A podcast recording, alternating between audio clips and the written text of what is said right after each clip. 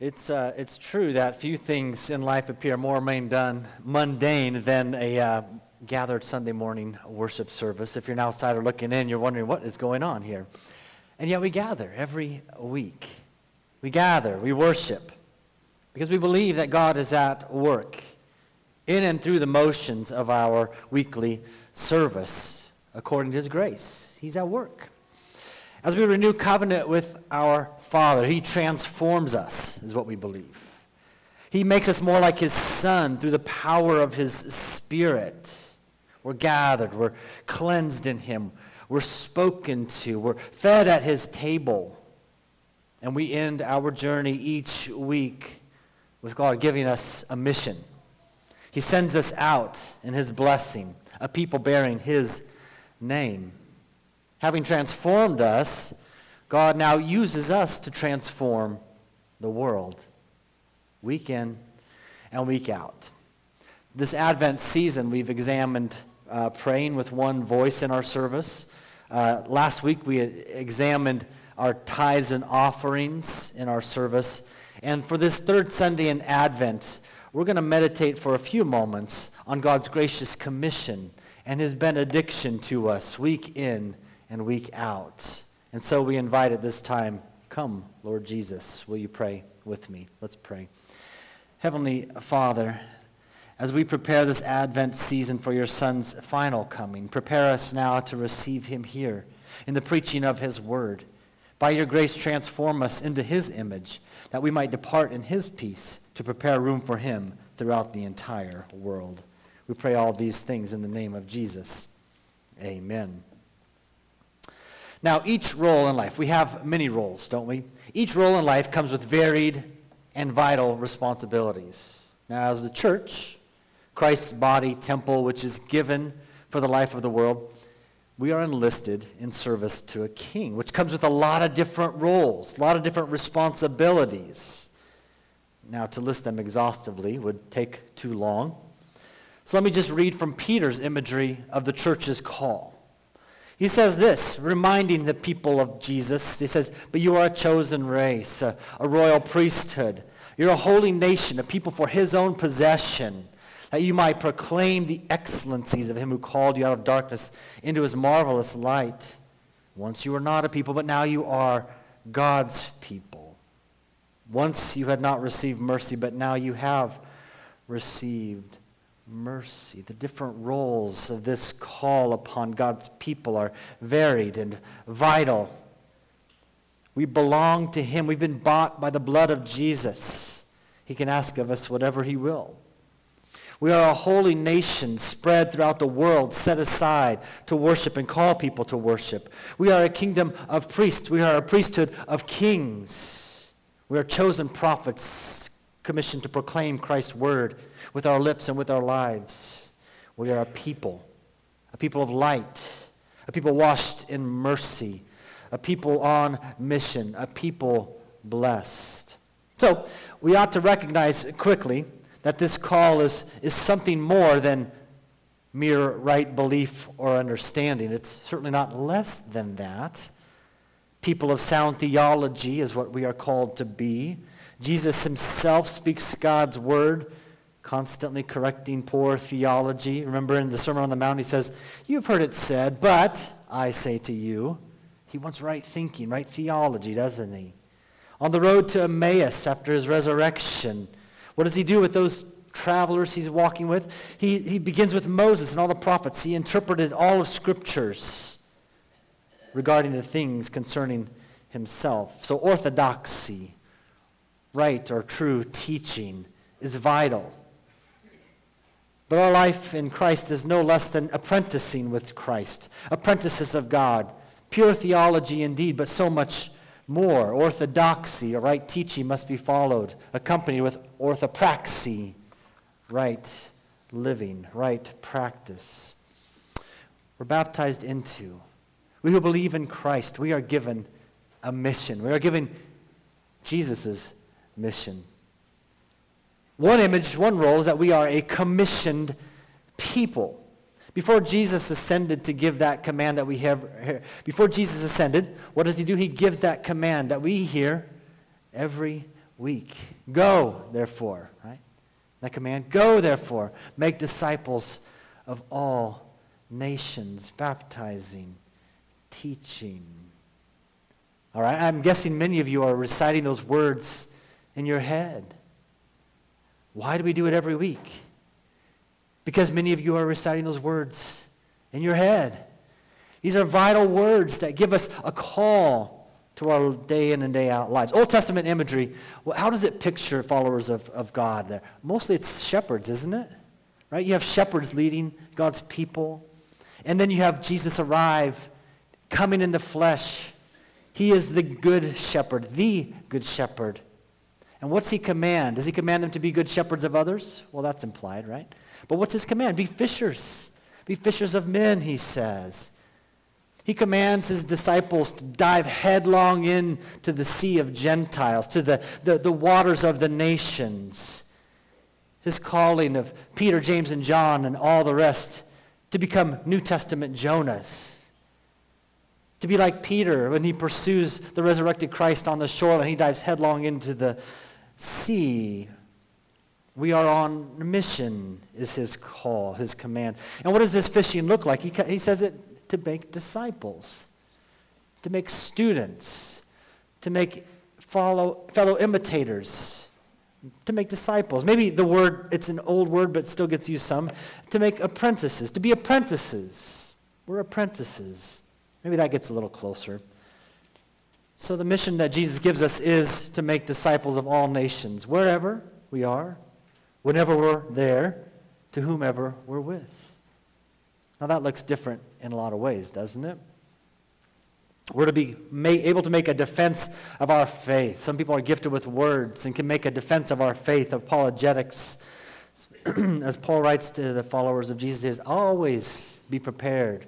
Always be prepared to make a defense to anyone who asks you a reason for the hope that is in you. So, this Advent season, it's a great opportunity to talk with those at, at different meals, at table, and be asking, what reasons do we have for the hope in Jesus Christ? How can we communicate these reasons? How can we communicate this hope to those who lack this hope, to those who have grown cold to this hope? How can we give a defense?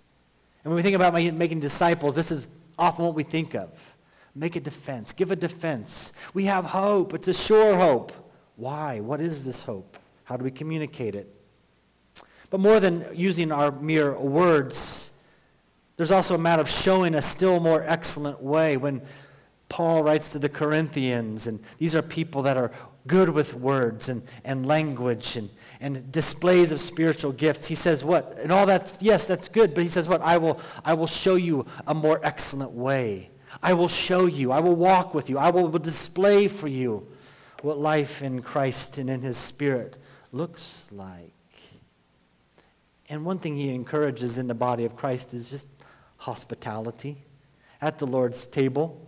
You're not being hospitable. Examine yourselves. So it's a command to be hospitable. If you're not familiar with the, the, author Rosaria Butterfield, I encourage you to become familiar with her and hear her testimony. Someone who was very antagonistic towards Christians, very against Christ and the things of Christ. And yet she comes to know Christ. And, and how? How was she convinced that Jesus is who he says he is? Through the supper plate, through a shared cup, through hundreds of meals together with an older pastor and his wife, walking alongside of her patiently, allowing her to grumble and to groan. Couldn't that be true for many of us? Maybe we're not good, eloquent with words. Maybe we don't have reasons, logic. But yet, can we not host people? Can we not have people in and share the love of Christ through meal, a warm, welcoming home, a generous table? To apprentice ourselves, to apprentice others. It requires a holy hospitality, but also recognize that all of life is it's a hospitality to the world, even in our vocations. You're familiar with that Franciscan statement now? Uh, share the gospel and use words if you have to, right? We're familiar with this. Maybe an overstatement in some ways, but maybe not. All of life is a matter of being a disciple and making disciples. Our work is given to us by God. It is part of our calling, our and vital roles in this life, through which Christ's life and his love is exemplified, it is lived out, whether at home, at the office, at school, at play, in service to others. Paul would exhort us to desire the higher spiritual gifts and to do so in love, in the context of his community. Now, this commission to make disciples of all nations, it's for all of Jesus' followers. It's, it's certainly for those involved in missions, to our missionaries. We think and pray for Rick and Betty Ashman in Ecuador as they're here amongst us for a few months. Chuck and Nancy Larson and many others who travel with them to Haiti over the years. Nathan Lefebvre, Eurobrass in Germany and here in the U.S. Matthew and Kathy Groves on college campus the Collage Center here in Kearney and in Grand Isle. We know these missions, these missionaries are set aside for the work of making disciples. But yet Jesus' commission is not only for them. He calls all followers to become his disciples and to make disciples.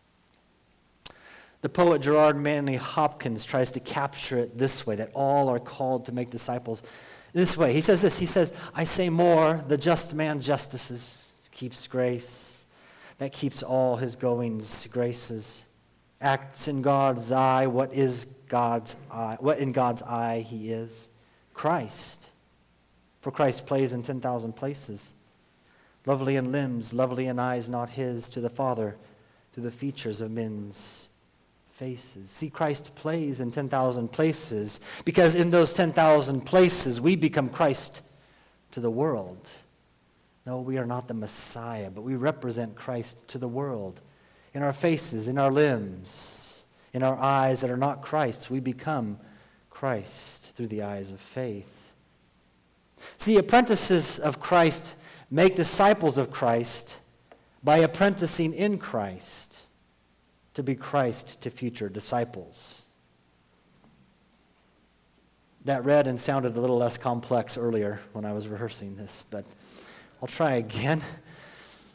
Apprentices to Christ make disciples of Christ by uh, apprenticing in Christ. See, to heed Christ's great commission is, is to go out into the world courageously and fearlessly as Christ to the world the bread of life to a hungry world. And if we're honest, it's a bit daunting. Isn't that call a bit daunting? But isn't it inspiring as well?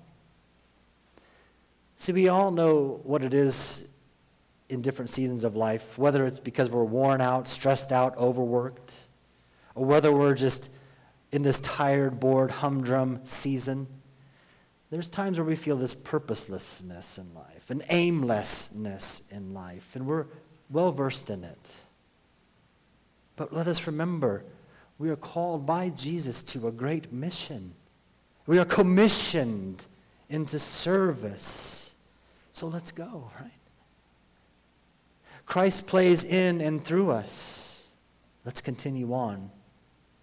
And it is an overwhelming call, but against it, we're not paralyzed by the scope of it. We're simply called to be an apprentice of Jesus. We're simply called to play our part in our place. As varied instruments compose a beautiful orchestra, as, as varied textures and shades create priceless paintings. Woven together, we become the tapestry of Christ and his commission. We are called to play our parts on mission in Christ. And beyond that, we don't labor by ourselves. We labor with our brothers and sisters. We are co-missioned. We work together in our various tasks, responsibilities, obligations, talents. But not only do we labor with one another, but we are commissioned in Christ as well. He labors with us. He labors on our behalf. We are a co-missioned people. So every time, every Sunday, when you hear those words, you depart not in your own authority, not in your own confidence, but with the words of Jesus ringing in your ear, where Jesus says, All authority in heaven and earth has been given to me. Yeah. All authority. No greater surety of success can be granted that our labor is not in vain. The risen Christ calls, he equips, he empowers. And he alone bears fruit. And that, in large part, is why we end our service, so that we depart in his peace, with his call upon our lives, reminding us that the work is done in him. Apprentices in Christ, apprenticing others in Christ. And we are inspired to this work, this commission. We are inspired to it with God's benediction. Benediction. Bene means good. Diction, word. We go out, we depart in the good word of our God.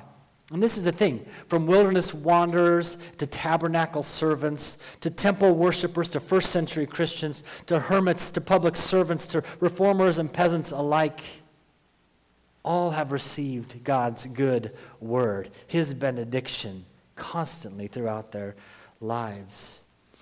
So we conclude each Sunday, each gathered worship, we conclude, May the Lord bless you and keep you. The Lord make his face to shine upon you, be gracious to you.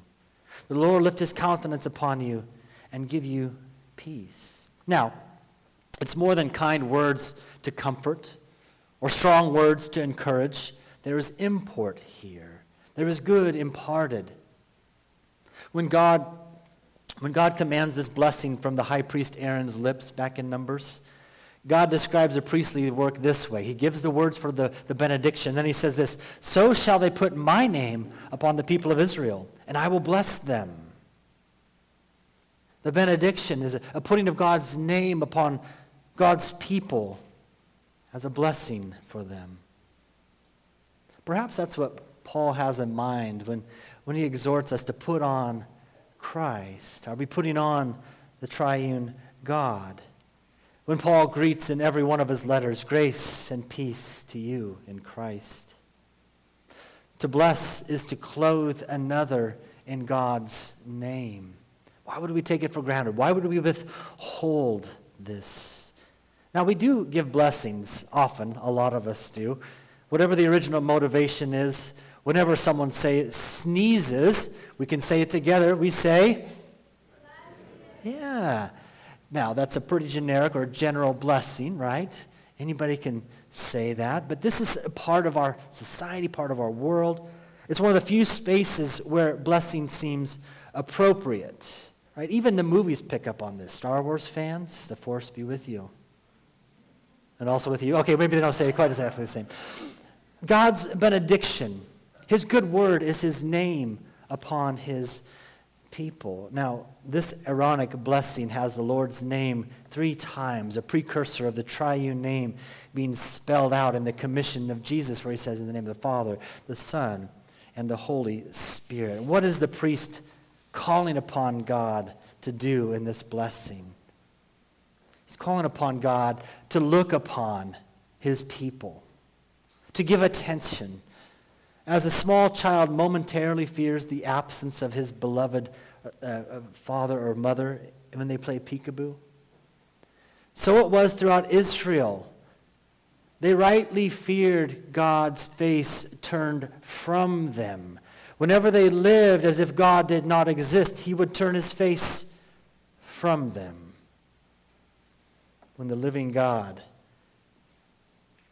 turns his face, his people tremble. But this blessing is a placing of God's name upon his people. Turn your face towards your people.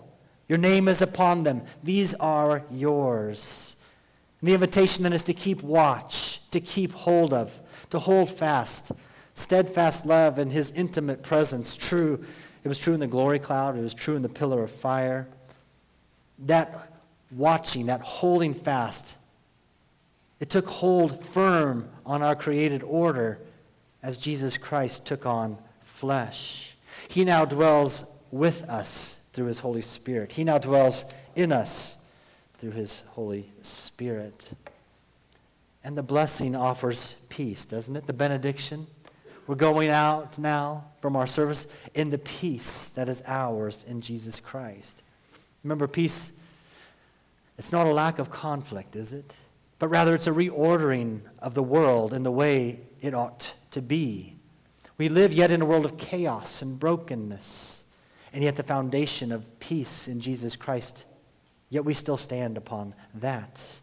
As we depart and walk step by step, we walk in his peace. Now, much more could be said about the specific benediction, the promises of God for his people as they're held out week in and week out, as the blessing is placed upon the people and they receive his blessing, namely, they receive God himself. It's good and right to give blessing. We see it with uh, Boaz when he greets his harvesters in the book of Ruth. He says, The Lord be with you. They respond, The Lord bless you. So the psalmist wrote blessing upon blessing, which were sung in the congregation. Jesus himself raises his hands to bless before he ascends. The blessing is promised to all who hear, who read, who keep the word of God in the book of Revelation. Even at table, we together, as the elements are being passed, what do we share with one another? The Lord be with you and also with you. The peace of Christ be with you. The peace of Christ be with you. So, how does this benediction, this good work, function in the life of our church each and every week? It's a fitting end, isn't it? It's a fitting end to what we've been doing this morning and every morning. Through the power of the Spirit, through the priestly mediation of Christ. See, the Father has, has called us to himself. He has cleansed us of our sin. He has then made us in Christ to ascend to the heavenly places. And in the heavenly places, he speaks to us through his word.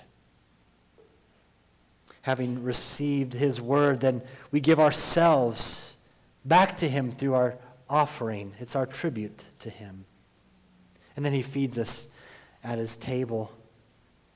And in that, he enlists us into his service. He co-missions us to serve him out in the world.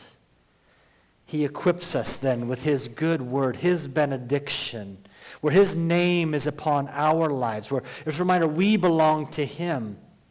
So, what does that mean for us? It means that we're servants of the risen and reigning King Jesus, that he is patient and he is kind. He loves even our slowest of transformations and our oft wayward efforts. He delights to call us brother, to call us sister. He delights to equip and empower us into his service. See, he is the one who corrects and rebukes us in order that we might become more and more like him. He is the one who strengthens us in joy, who sends us forth in, a, in, in, his peace, who weeps over the broken world and yet rejoices in its transformation. See, we are enlisted in the great mission of King Jesus to make disciples, to be disciples, to be as Christ to all that we encounter. So the thing is, it takes eyes of faith to behold Christ in and through these words given. So the thing is, before we depart each and every Sunday, as Pastor Dave or Pastor Chad here stands up, I have to get on the first step because I'm a little shorter as we stand there, just with eyes of faith, behold the roof of this building being lifted off and the, the walls begin to dissolve. And it takes eyes of faith to behold not a balding, soft around the edges Pastor Chad, not a gloriously bearded Pastor David, but to behold Christ himself. And to hear not a raspy today voice of Pastor Chad or Pastor Dave, but to hear the majestic voice of the King of Kings and the Lord of Lords calling you, commissioning you, go make disciples of all nations, baptizing them, teaching them to obey all that I've commanded you. Behold, I am with you always. It takes eyes of faith then to see with raised arms outstretched a Jesus willing to embrace the whole world riddled with sin because he beholds a transformation, not only in our lives, but of the whole world. Having just sent us out, he gives us his good word. He gives us his good word that we are blessed in him. The Father, Son, and the Holy Spirit. Our name is upon, his name is upon us. And we go forth in his power and in his peace, that he is with us. And as we are sent out each week in the blessing of our triune God, we labor on, resting assured that Jesus one day will return. And he will give us that final and everlasting benediction for all who are in Christ, where we will hear him say, Well done, my good and faithful servant. Enter into the joy of my rest. Amen. Heavenly Father, we are grateful that you commission us, that you call us not only to yourself, but into your service. Equip us, empower us to serve you faithfully all of our days. And we're thankful, Father, that you give us your good word through Jesus Christ in the power of your Spirit, that we might not go out empty handed into a world like this, but to go out in the peace and the power of your risen and reigning Son. Would you bless us now that we might be Christ, a transforming power in his grace to the rest of the world? We pray this in Jesus' name. Amen.